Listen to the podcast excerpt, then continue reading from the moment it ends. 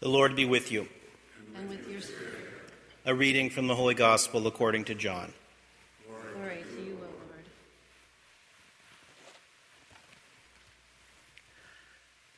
Jesus said, Amen, amen, I say to you, whoever does not enter a sheepfold through the gate, but climbs over elsewhere, is a thief and a robber. But whoever enters through the gate is the shepherd of the sheep. The gatekeeper opens it for him, and the sheep hear his voice as the shepherd calls his own sheep by name and leads them out. When he has driven out all his own, he walks ahead of them, and the sheep follow him because they recognize his voice. But they will not follow a stranger, they will run away from him because they do not recognize the voice of strangers.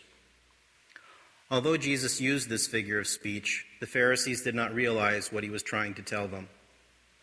So Jesus said again, Amen, amen, I say to you. I am the gate for the sheep. All who came before me are thieves and robbers, but the sheep did not listen to them.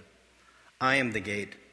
Whoever enters through me will be saved and will come in and go out and find pasture. A thief comes only to steal and slaughter and destroy.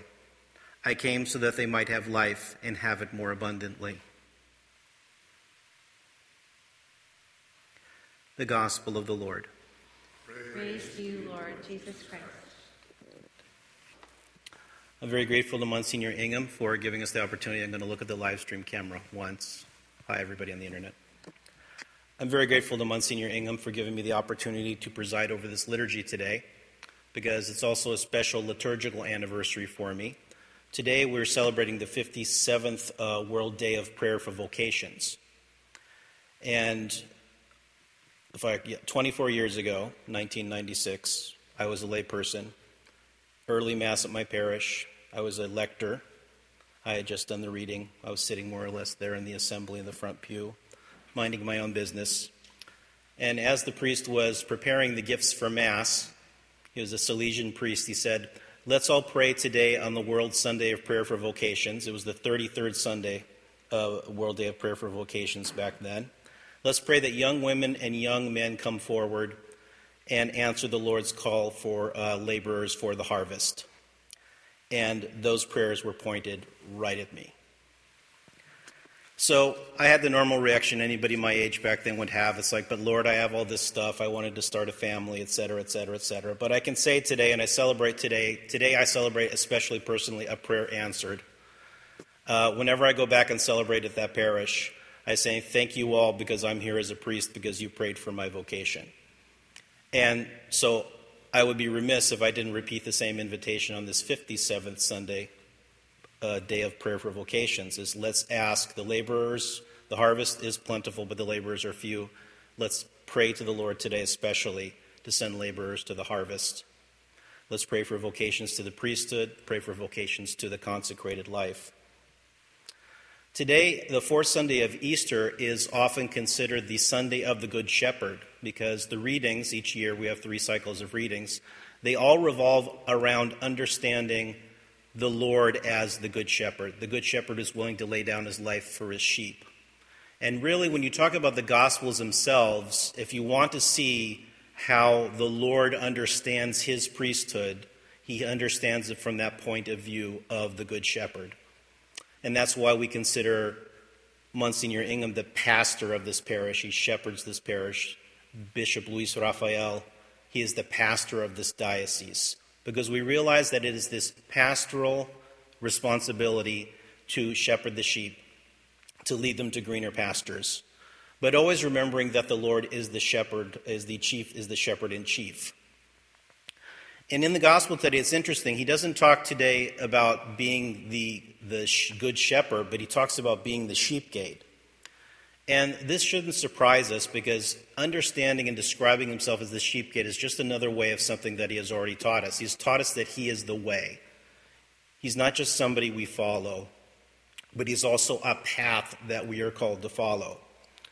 And the little secret behind the World Day of Prayer for Vocations, and when we pray for vocations, a lot of times we think specifically about those who have a call to the priesthood or the consecrated life, is that, I hate to break it to you if you don't already know, everyone has a vocation. We all have this vocation to holiness. the path that our Lord has not only shown to us, but the path that our Lord has enabled us to be able to do through the sacraments and starting with baptism, which is why it's so eloquent that the first reading today, we see the disciples right after Pentecost coming out and preaching to pious Jews who had reunited for a gathering from all over for the feast of Pentecost. And it says that they were cut to the heart and they asked, What should we do? And he says, Be baptized, every one of you, for the repentance of your sins, and you will receive the gift of the Holy Spirit. Baptism for us is that gateway into a life of holiness and eventually, by the grace and mercy of God, into eternal life. It sets us on the way, it inaugurates us into a Christian life. A life where, thanks to the Holy Spirit, we have the theological virtues of faith, hope, and charity poured into our souls. And with the help of Him, we continue along the path. So, our Lord makes that vocation to holiness possible. He does not ask us to do the impossible. But sometimes when we're considering a vocation, whatever that vocation may be, we fall into the trap of just associating with what feels good, what seems right.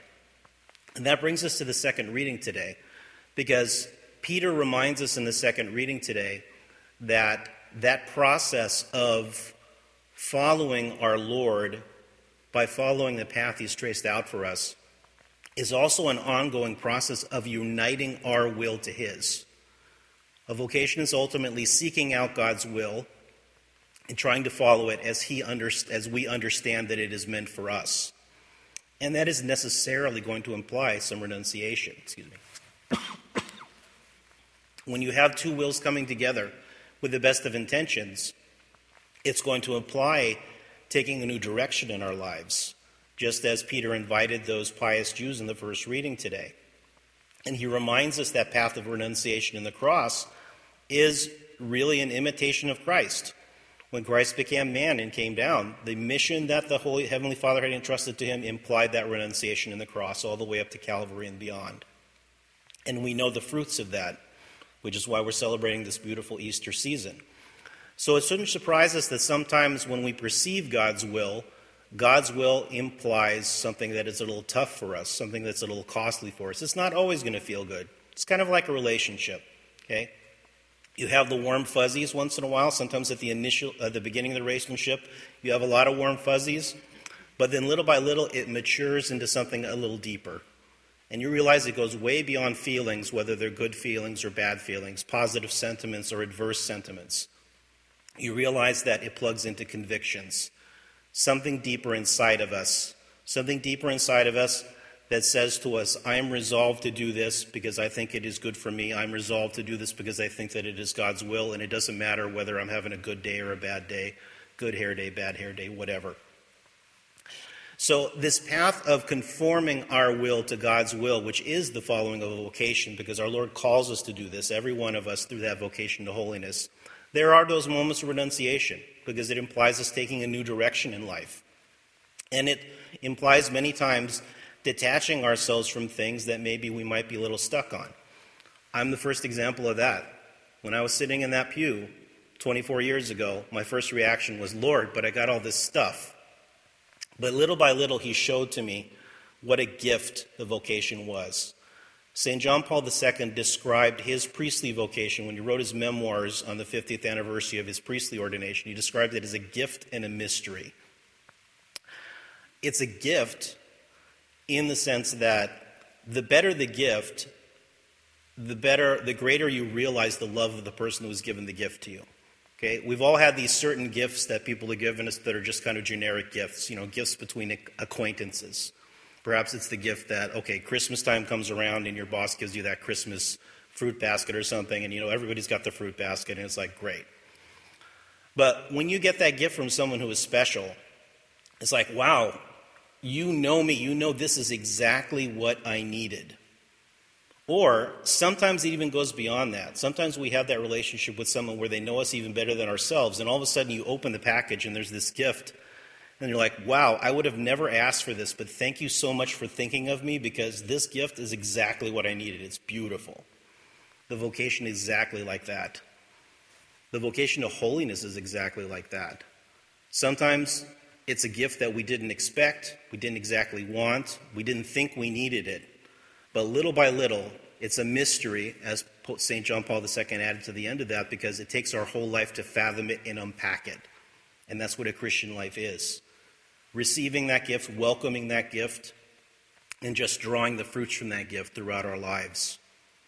So, as we continue this celebration of the Eucharist, let's continue to pray for vocations. Let's continue to pray for each one of us, all those that we hold dear, that they take up that call to holiness, they renew that vocation to holiness, and they see it as that gift so that they pursue it ever more eagerly, with that much more relish. And let's ask our Lord as well to help us to always remember with gratitude that He is the one who made those things possible. Because we also know, too, a vocation is following our Lord. Let's thank Him for enabling us to get on that path in the first place. And let's ask Him to always be with us as we continue along that path, to try and really live a life that is pleasing to Him and pleasing to our Heavenly Father. Heavenly Father, you know what we need before we ask. With confidence in your everlasting love, we humbly present to you our petitions for the church that she may continue to be a priestly people who intercedes and sanctifies the world. Let us pray to the Lord. Lord for our Holy Father, Pope Francis, that he may receive strength in these trials of the pandemic, so that he may shepherd his people and persevere in his ministry. We pray to the Lord. Lord for all priests and religious on this World Day of Prayer for Vocations, that they may receive the grace to give that testimony of the future goods of heaven through the living of their vocation. We pray to the Lord. For all those who are discerning God's will in their lives, that they may respond with generosity, let us pray to the Lord. For those who do not know our Lord, that they may listen to the promptings of the Holy Spirit in their heart and start the path to holiness and conversion, let us pray to the Lord for the poor, that they may receive strength and consolation in their trials and seek out the true treasure, which is our Lord. Let us pray to the Lord. Lord and for all those afflicted and impacted by the coronavirus, that they may receive consolation, healing, and comfort. Let us pray to the Lord. Lord Heavenly Father, we ask you, we thank you for heeding our petitions, which we offer to you through Christ our Lord. Amen.